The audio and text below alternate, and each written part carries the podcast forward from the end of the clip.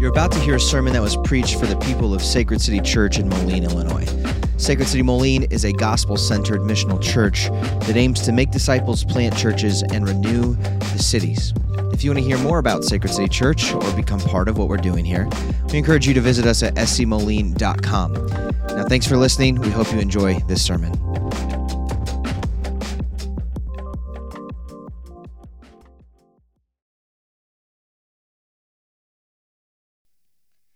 Hear the word of the Lord from John 1 1 through 18.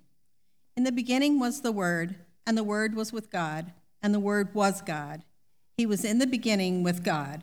All things were made through him, and without him was not anything that was made.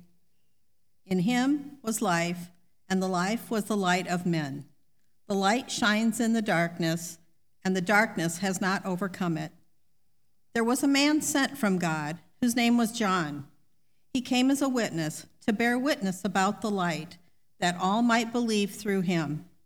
He was not the light, but came to bear witness about the light. The true light, which gives light to everyone, was coming into the world. He was in the world, and the world was made through him, yet the world did not know him. He came to his own, and his own people did not receive him.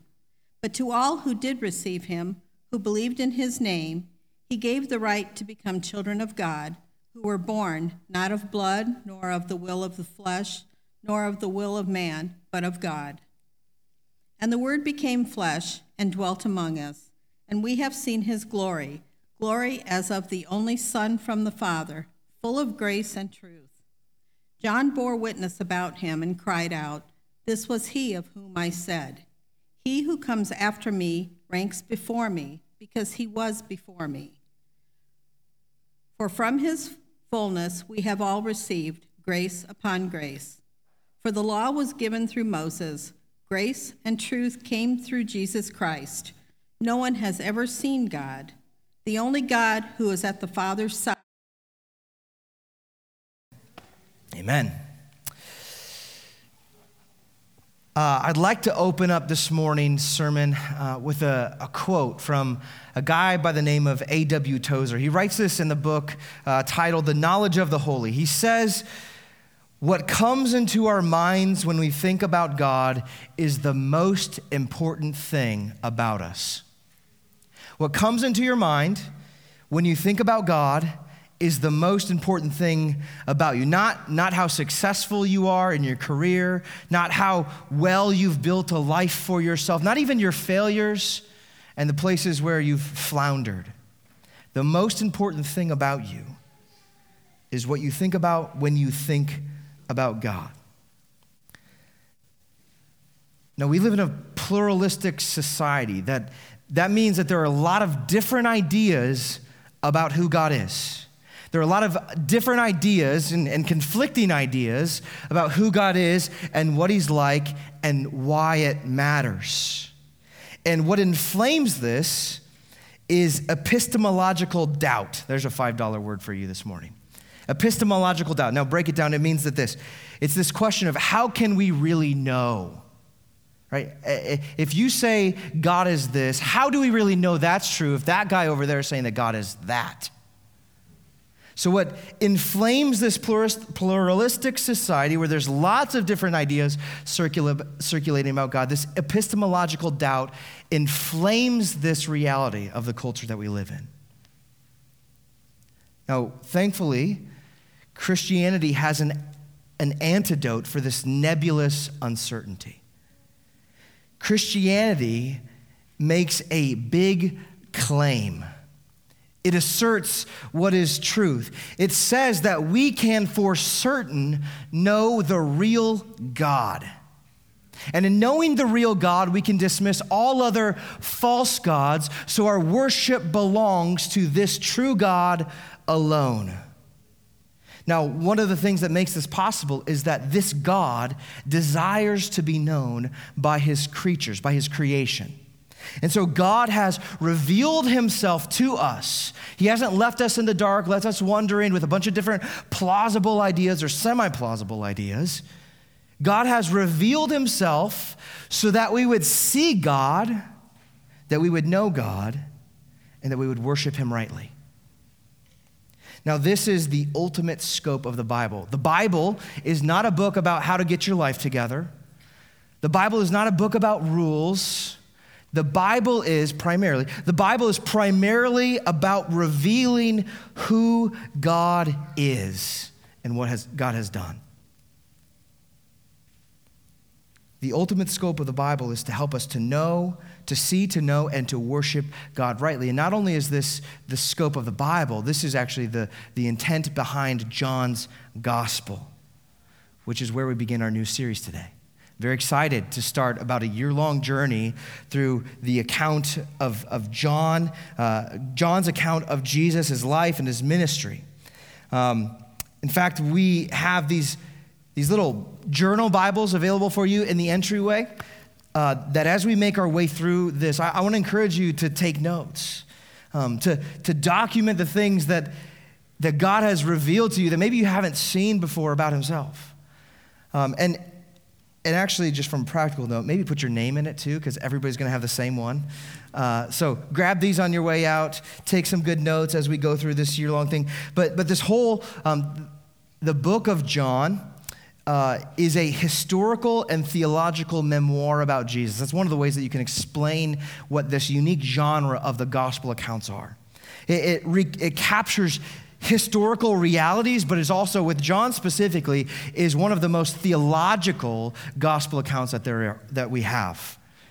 And so we're going to spend a whole year working through John's account of Jesus' life and his ministry. And as John shares what he has saw and has, or what he has seen and what he has heard from Jesus, correct my bad grammar, what he has seen and heard from Jesus, he collects these pieces of information so that uh, we would see and hear through him and know this Jesus that he knows so that we might too believe. So that we might believe and have life in the name of Jesus Christ, this abundant life that starts now and lasts forever. So today, what we're doing as we enter into the, we, we, we step into the, the, the pool, the shallow end of the pool here, uh, we're going to look at the prologue. This is the very beginning of John's gospel, verses 1 through 18. And um, I was telling our, our band and, and um, tech team downstairs that this is actually the third time this year that we have, actually, no, the third time within the last six months that we have spent time in this passage um, Christmas Eve, Christmas Day, and now we get to settle into it uh, for a whole nother time. For, so this is great. Um, and, and it's okay if you're like, oh man, there's not going to be enough here. I've heard this before. It's like, you just hold on because this is going to get exciting. This is, this is a very super interesting piece of your Bible. In fact, lots of ink has been spilled in commentaries over these 18 verses. Um, and, and I think one of the things that this shows us is, in fact, there's a lot of commentaries write more about this these 18 verses than they do a whole other chapters of John's gospel. There's just a lot here. And one of the things that I love about this, or I have come to love in my study of this, is that, that verse eight, these 18 verses shows us the genius of John as the writer. Now, of course, the Holy Spirit is, is in effect here. The word of God is coming through this man, but, but John is being used to communicate something in a very profound way. And so I, I just don't understand it when people look at the Bible and they're like kind of bored by it. Like, oh man, it's just an old archaic book. There's not a lot of interesting stuff. It's like, you guys, this is, this is genius. This is incredible. Um, and so John shows us his genius in several ways. First, let me just highlight a couple of things. I'm going to I'm going to try to restrain myself from nerding out here in a lot of spaces because some of this is so fascinating. But let me just highlight a few things. First of all, um, there's a slide for this. Um, these first 18 verses serves as a thematic introduction to the entirety of John's gospel. We can find here in, in these first 18 verses these, a thematic thread that starts here and runs its way through. And you can see the different, I won't go through all of these, but you can see all of these themes in verses 1 through 18 pop up again. The second thing that I love about John's gospel is it skillfully demonstrates continuity between the Old Testament and the New Testament. We see this in verse 1. It begins in the same way, the exact same way that Genesis 1 1 begins. It says, In the beginning, in the beginning. See, when John is writing, he is trying to show his reader the connection between the Old Testament and the New Testament, and that connection is Jesus Christ himself. Now, the third thing that shows us the genius of this writing is the way that the Apostle John uses um, phrases that have double meanings. Um, sayings that mean something one way, if you're thinking creationally, it means something this way. Um, and then it means something different if you think about it redemptively. And so the Gospel of John can be read frontwards and backwards. So frontwards and or backwards in the sense of it goes back to the beginning, it goes back to creation. It tells us things that are true that all of the, the, the law, the Torah testifies to. But then also, using those same phrases shows us the redemptive glory in Christ. And the fourth thing that I'll share with you today is the way that he uses the word the Word, or the phrase the Word. We see this in the very beginning. In the beginning was the Word, and the Word was with God, and the Word was God. So we have this, this, this title called Word, the Word. And the way that John uses this, as he writes in the first century, that's believed somewhere between um, 90 AD, probably around 90 AD was when this was written. Um, John has this unique ability by using this word to connect to both his, his Jewish listener and to his Greek listeners. Um, by using this phrase, and, and we'll kind of get into this in a moment. Now, like I said, everything in me wants to nerd out about this stuff, but we got to hit the main point today. As we, we start this voyage through the Gospel of John, the main thing that I want to, to address today is the question is, who is Jesus and why does it matter? And this is really the, the main question that we're going to keep coming back to time and time again as we make our way through this gospel because it is the, the primary question John is trying to answer. Who is Jesus and why does it matter? And not only is this the objective of verses 1 through 18, but this is his, his objective through the whole gospel. This is why one of the features of his gospel incl- includes these seven unique I am statements. No other gospel account has these passages where Jesus says that I am the bread of life, I am the light of the world. I am, John, this is unique to John, and he's making a claim about who Jesus is and why it matters. Now, every, every gospel account, meaning Matthew, Mark, Luke, and John, they all share the same objective about revealing to us or, or showing us, telling us about who Jesus is. But John takes a very different approach from these other synoptic gospels. In Matthew's gospel, both Matthew and Luke start out their gospels by, by telling about Jesus' birth.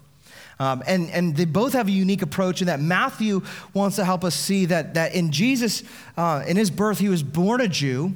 So it begins with Abraham. In Luke's gospel, he's a little bit more thorough. Um, and he starts way back with Adam. So he goes all the way back to, to the Garden of Eden where Adam was created, but it starts with his birth. Mark's gospel has a different approach. It just starts and goes right into Jesus' ministry, and he's trying to show that Jesus is the fulfillment of the prophesied, uh, the prophesied Messiah. But John has a different approach in that when, G, when, when John opens up his account, he wants you to know who Jesus is in this way. Take a look with me.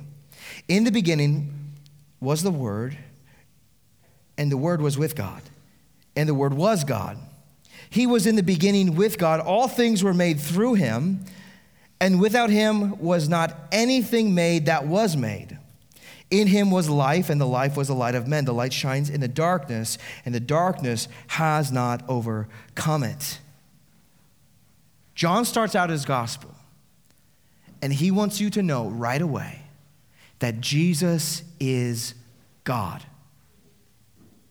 Jesus is God. He is God, the true God, the eternal, almighty creator of the cosmos. This is why he starts with this allusion to Genesis chapter 1, where the origin story, we just got done with a whole sermon series in Genesis 1 through 3. He wants to tie you back to this creational reality that in the beginning, before there was anything made, Jesus existed. He was there with God and he was God. And to help us kind of track with him here, he uses the word, the word, which might seem to us like a strange phrase. Now, let me show you how this ties into to his, his Jewish and both Greek audiences here. To, to, this, this audience, this would have made a lot of sense, or at least they would have had some idea of what he was talking about when, they, when he used the word, the word. Now, as a Jewish reader, they, they would hear this title, the word, and they would associate this with God's speech.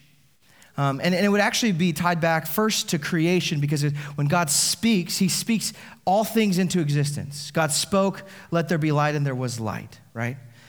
So God speaks. The word of God uh, carries this powerful, authoritative, life shaping force. But there's also the word in the sense of um, the Torah, the law, or, or the prophets, even that, that God had appointed men and women to speak, like Moses and the prophets and so, some prophetess, to speak God's word into the world.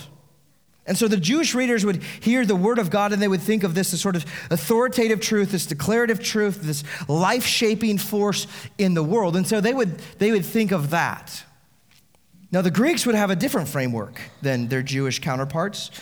And, and their framework of this word would be established by the philosophers um, that preceded Jesus. You'd have some of the Stoics who thought, when they used the, the term, uh, the word or, or logos, um, they, they used it as the, the rational principle by which the cosmos was made. So it wasn't attached to the scriptures, but they could see, they could look at the natural world and said, behind all of this creation is a, a, a a, a rational force, a, a rational thing that is holding this together, that has created this. Now, others in the Jewish circles would uh, hear the word logos and think of it as, as a, the ideal, whether it's the ideal world or the ideal man, the sort of archetypal idea that there's something out there that is right and perfect and good, and the world that we operate in is sort of aspiring to get to that level. And so th- these are the two different views that you have the Jews coming in with one thing, the, the Greeks coming in with another, and there's a lot of debate over, com- commentators debate a lot about about in which way is John using this term? Is he, is he targeting the Jewish idea? Is he targeting the Greek idea? And, and really, what John is doing, he's not adopting either one of those in its fullness. What John is doing is blowing up their paradigm. He's blowing up the framework that these people have and expanding it, taking it to a whole new level where people have never understood the word, the Logos, like this before. It's as if John is saying to his listeners, You guys have been dealing with the shadows. You've seen the shape, you've seen the silhouette, you've seen the figure, but here is the substance of the word. Here is the organizing principle, the organizing person behind the cosmos. Here is the archetype. Here is the truth, the proclamation of God. And the word is a person.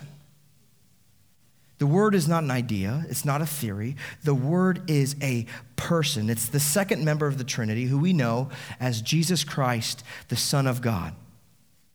And we're told that the word, in verse 14, it goes on to tell us, and the word became flesh and dwelt among us. So, right here, John is telling us that this eternal word, the creator of the cosmos here, puts on flesh that the word becomes manifest. It, it appears to us, it's revealed in a brand new way like never before. Here we have the eternal, infinite creator entering the temporal creation, taking on flesh. Now, this doesn't mean that, that Jesus, who uh, you've probably figured out by now, but Jesus is the Word. We, we can draw that connection as we move forward. Speaking of Jesus, Jesus is not part God and part man like some 50 50 cocktail concoction. Jesus enters into the world fully God and puts on flesh as fully man, occupying both natures, fully God and fully man. And what he tells us that as we keep reading, that, that Jesus put on flesh and he came to his own. Speaking of God's covenant people. He came to the Jews. But this Jesus, this incarnate word, was not received and was not recognized. Just think for a moment. the, the creator of the cosmos. It's like, um, like this. Uh, this is a terrible analogy, but it just came to me. Um, have you seen the show Undercover Boss? You know, where like you've got the CEO of a super successful company and he steps into one of their like branches and he puts on garb that makes him look like your average employee and, you know, and interacts like that, right? And, and usually they don't recognize him and they see all the good stuff and all the bad stuff of his organization, all that stuff. I don't, I've never really watched it, but the premise, there it is. It's like that. Jesus put on flesh. The CEO of the cosmos put on your average everyday attire, entered into the place where his people, if there should have been anybody who knew him, it would have been his own people. He stepped into that spot and nobody had a clue. Nobody recognized him, nobody received him as the creator. In the first century, the Jews didn't get it. And, and still today, there are many who have the law and they have the prophecies that point to Jesus, and they still don't get it. They didn't get it because Jesus blows up their paradigm. Jesus blows up the box that we try to put him in. And the same things happen with us today as we study the scriptures. As we go to the Word of God to gain understanding of who God is, who Jesus is, and what He's like, God blows up everything that we thought we knew about who Jesus is. Because a lot of times we come with a Jesus um, that isn't revealed but created by our own imaginations.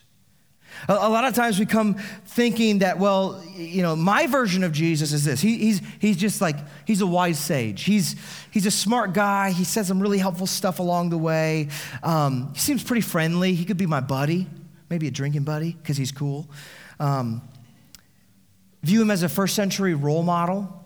This, or, or, what's become the case um, across evangelical world is that Jesus is just this really nice guy.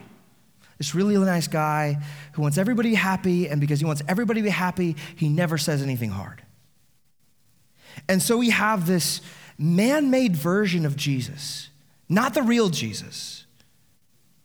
And what happens as we read the Bible, as we study the Gospel of John, our man made version of Jesus, this, this framework, this box that we've put him in, what you'll find is God explodes it.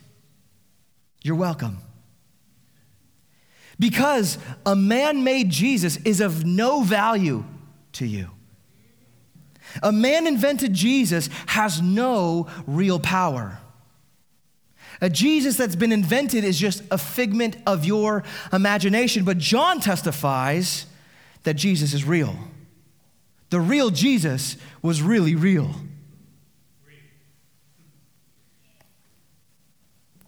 Now, if you invent Jesus, if, if you create your own version of Jesus, let me ask you who has control over that Jesus? You do. It's a Jesus that's made in your own image, in your own likeness. And that Jesus, that, and he might be just a little bit better than you, like really. Yeah, I know Jesus isn't exactly like me, but maybe just like three degrees better. But that Jesus who's made in your image will rarely confront you in your sin. He'll rarely call you out on your folly. You're, this Jesus is always giving you the thumbs up. You're doing great, buddy. Keep it going. Even when you're blowing up your life. See, a man made Jesus is not of any use to you. And because John and God Almighty want you to have life and life to the fullest, John comes to set the record straight. He comes and he says, Hey, listen up, everybody. Jesus the eternal Word put on flesh, and this Word incarnate is God.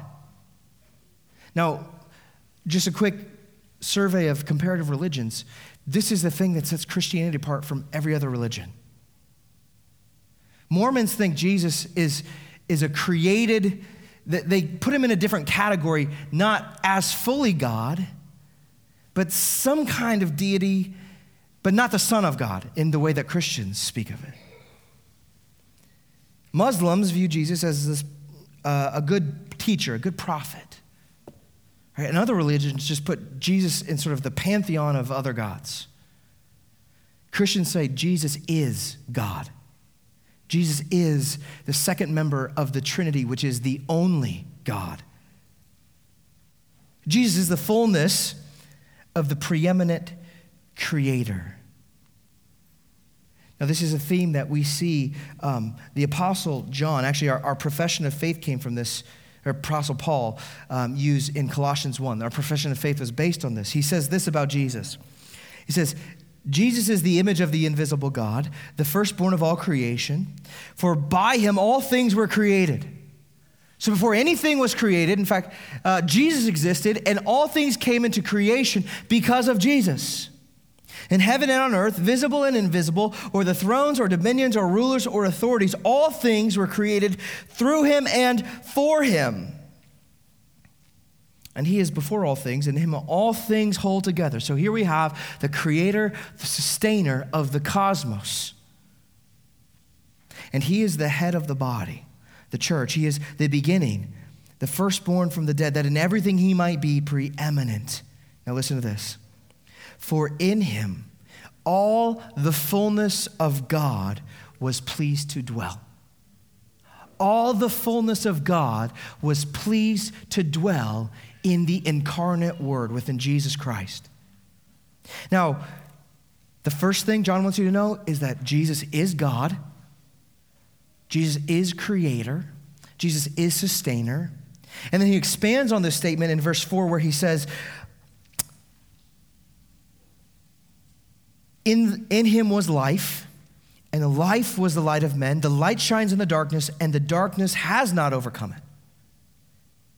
So here we're told that Jesus is the Word, and the Word is life and light.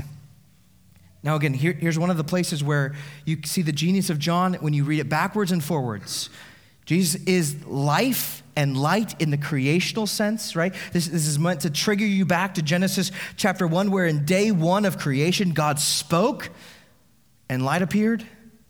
Day six, God breathed his breath into man and had life. So here we see the light and the life in creation.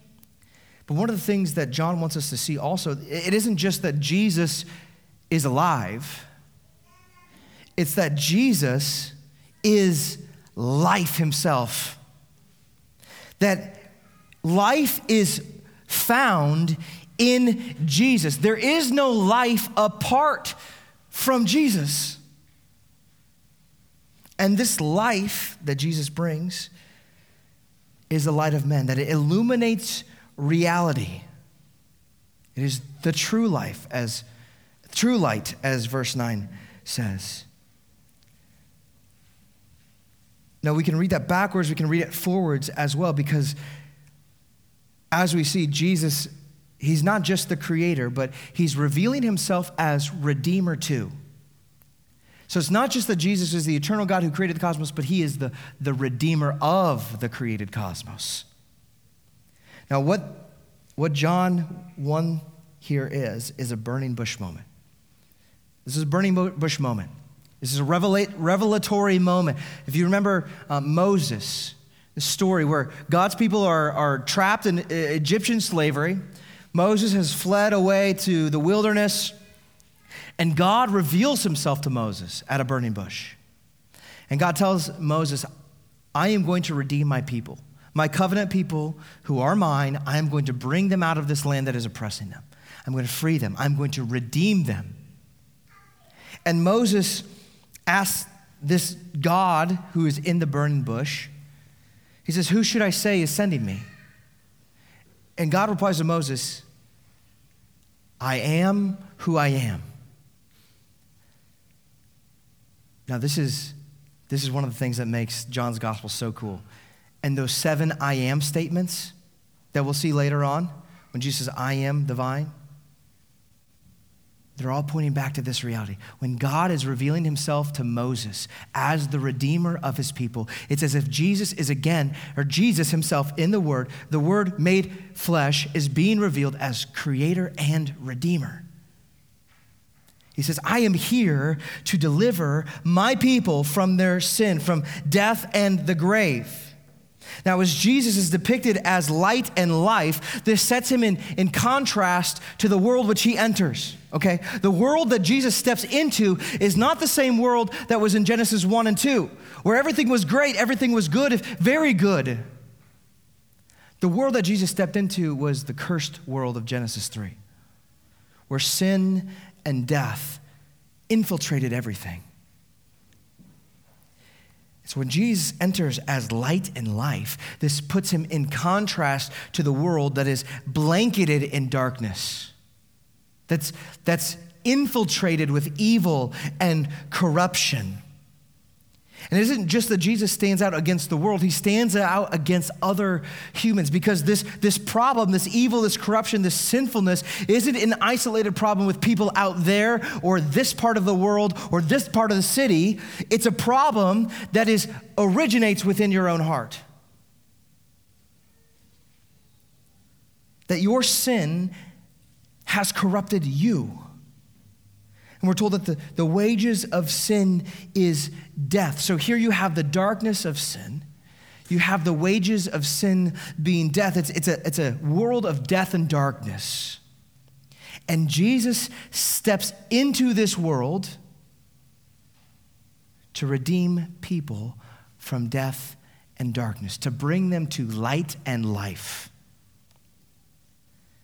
Now, John says that, that he put on flesh and dwelt among us. So Jesus became like us in the human sense.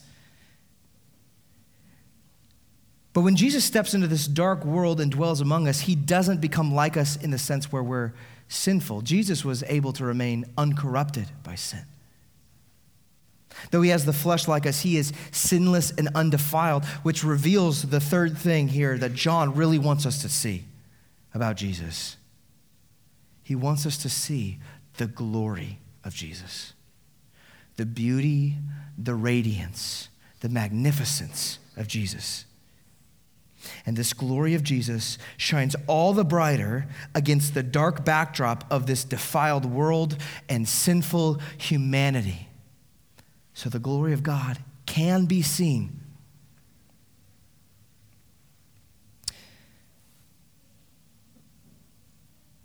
John says that this is a, unique glory in verse 14.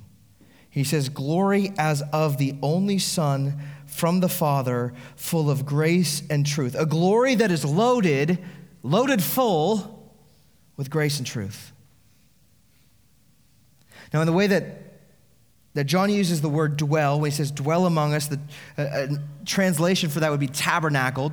And anytime you start talking about tabernacle or temple, you start invoking this idea of this place where God actually, his presence was, was there amongst his people. And in the tabernacle, in the temple, was this place called the Holy of Holies, where God's most potent presence in the world dwelt. And here, John is telling us the glory of God, like never before, is found in Jesus. It's a special kind of glory that is unique only to the Son of God because it's a redeeming kind of glory. There's a creational glory, there's a redemptive glory. This is glory that is full of grace and truth. Now, this is important a lot of times people talk about it, Jesus was well balanced. He had a balance of grace and truth, like 50% grace, 50% truth. No, Jesus was full of grace and truth, both of them simultaneously. Meaning that it is impossible for anyone to be more gracious than Jesus while simultaneously being more truthful than Jesus. This is the glory of God. Have you ever, a lot of times, because this is, this is what cooks our noodle. We think that being truthful is to be mean, to be truthful is to be unloving. But Jesus shows us that's not at all the case. Redeeming glory is full of grace and truth. We need both of those because truth sets the standard. It tells us what is pleasing and acceptable to God.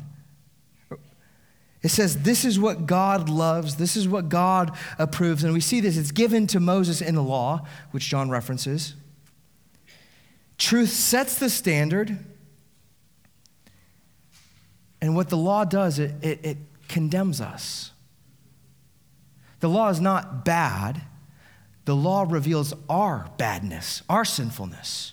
The law exposes us for who we are. The law tells the truth about you, about me. See, this is why a man made Jesus is insufficient. What a man made Jesus is, is always going to drop the bar, always going to drop the standard so that you just barely squeak in. But the real Jesus toes the line. Now, that in itself is glorious. The law has a certain kind of glory. But what John is pointing to here is that Jesus comes full of truth and grace. Grace in the sense that grace is the fulfillment of that law on behalf of sinners. See, Jesus comes knowing the standard, knowing the truth. He upholds the standard, perfectly keeps the law all of the days of his life. And he tells the truth about our condition. He, he tells us that there is none other like me. Nobody is good, nobody is perfect. He doesn't drop the bar. He doesn't start changing what sin is and what sin isn't to, get, to, to make it more palatable to the culture. Jesus holds a line. And the glory of Jesus is shown that by his grace, Jesus fulfills the law. Jesus holds the standard for us, that by faith we can claim that as ours because Jesus claimed our sin. So that by believing in Jesus, and, and listen, believing is, I looked this up, this is crazy. I think the word belief or believe or faith is used like 98 times throughout John's gospel. John uses that phrase more than any other book of the Bible. In fact, most of the New Testament put together. John has an objective that he wants you to see the real Jesus as God so that you would believe, know, and believe in him. That God would reveal himself to you through the person and work of Christ. And by his revelation, you would have grace upon grace. Now, I skipped over a very important part earlier. When Jesus came into the world, his own people didn't receive him, but here's what verse 12 says But to all who did receive him, who believed in his name, he gave the right to become children of God. Now, this, this, this belief is not um, a kind of wishful thinking. This kind of belief isn't like, you know, I'm keeping my options open and, you know, we'll see how it all shakes out. The belief that John is looking to produce in his readers, in his listeners, is a confident, resilient, understanding and certainty that Jesus is who he says he is. The writer of Hebrews says faith is assurance of things hoped for. This assurance, that's what belief is a, a, a full weight placed upon Jesus. So that those who believe in him will receive grace upon grace. Now, this grace upon grace is expressed as being adopted as God's children. Listen, when you were born, you were born into sin. Ephesians tells us that you were born dead into sin, that there was no goodness in you. There was nothing that you could do to move yourself from death to life. You were born in sin. In fact, Paul says that you were orphans of wrath. And here, John says that those who receive Jesus receive grace upon grace and are brought into God's own family. That Jesus, the unique Son of God, offers us a place at the table with God the Father. He says we're given the right to become children of God. And so that means that if you're in Christ, if you believe in Christ, you don't come to the table in this timid sort of fashion. It's not like, oh, God, don't look at me too long because I'm embarrassed. No, no, no. Jesus gives us the right to sit at the table with God, not because of anything that you've done, Not because of your fears. Check this out. Verse 13, he says, um, He gives us the right to become children of God who are born not of blood, nor of the will of the flesh, nor of the will of man, but born of God. That the Spirit of God, we'll see this later on, regenerates our hearts. And in doing so, brings us into God's family.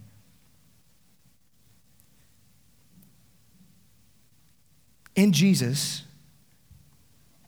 we see that we are not only created by Him, but we are redeemed by Him. This reality radiates the glory of Jesus. No other God enters into the world like Jesus did. No other world religion offers a God who enters into the world like Jesus did. This radiates the glory of God, the glory of the Son. Now, let me ask you this as I close out. What should our response to glory be?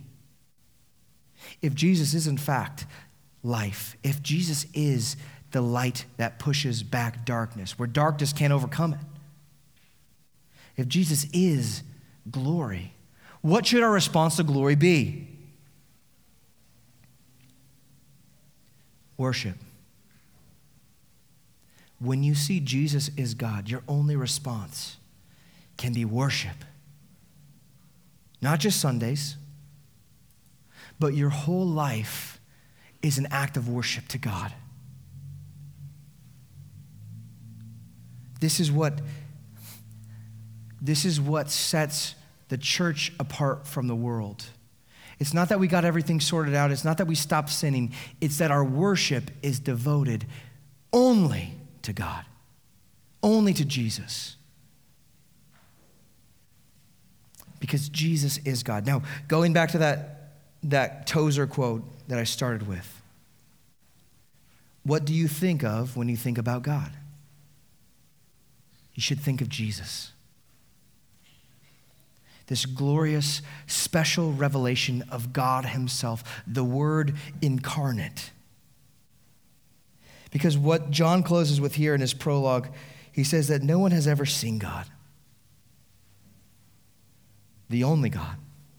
Nobody's ever seen God, the only God who's at the Father's side. He has made him known.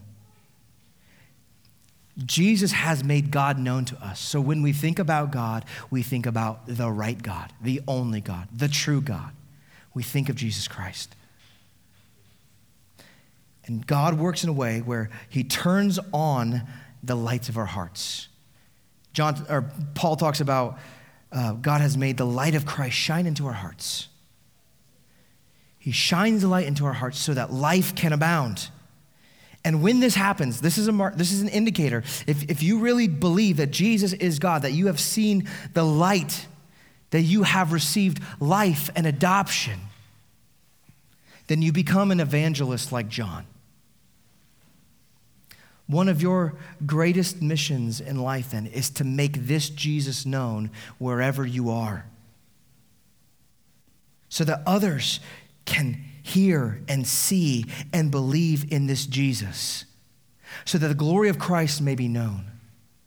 So the Father, Son, and Holy Spirit would be worshiped. Jesus came into the world so you could know God, and Jesus is God. Let's pray. Father, we thank you that though you created the world and it, it, it rebelled against you, humans rebelled against you, bringing corruption and death, you didn't, you didn't trash the world. You put on flesh so you could redeem it. This morning, as we come to the Lord's table, we look at the, at the body, the flesh that Jesus put on. He did so that it could be broken. The blood that was pumping through Jesus' veins was there so that could be spilled for the forgiveness of sins. And so this morning we come to the table as Christians who have seen the glory of God in Christ. We have seen the light. We, we have received life. Lord, would this meal sustain us now? And for those who have not yet put their trust in Jesus, who do not yet believe, Lord, we ask that you would reveal yourself to them. That, that, that their the eyes of their hearts might see you for who you are, that their heart would be reordered to worship rightly, and that life may abound. We ask this, Lord, knowing that you are a gracious God, full of grace and truth. Have mercy upon sinners. You are worthy of our praise and our allegiance. We pray this all in Jesus' name. Amen.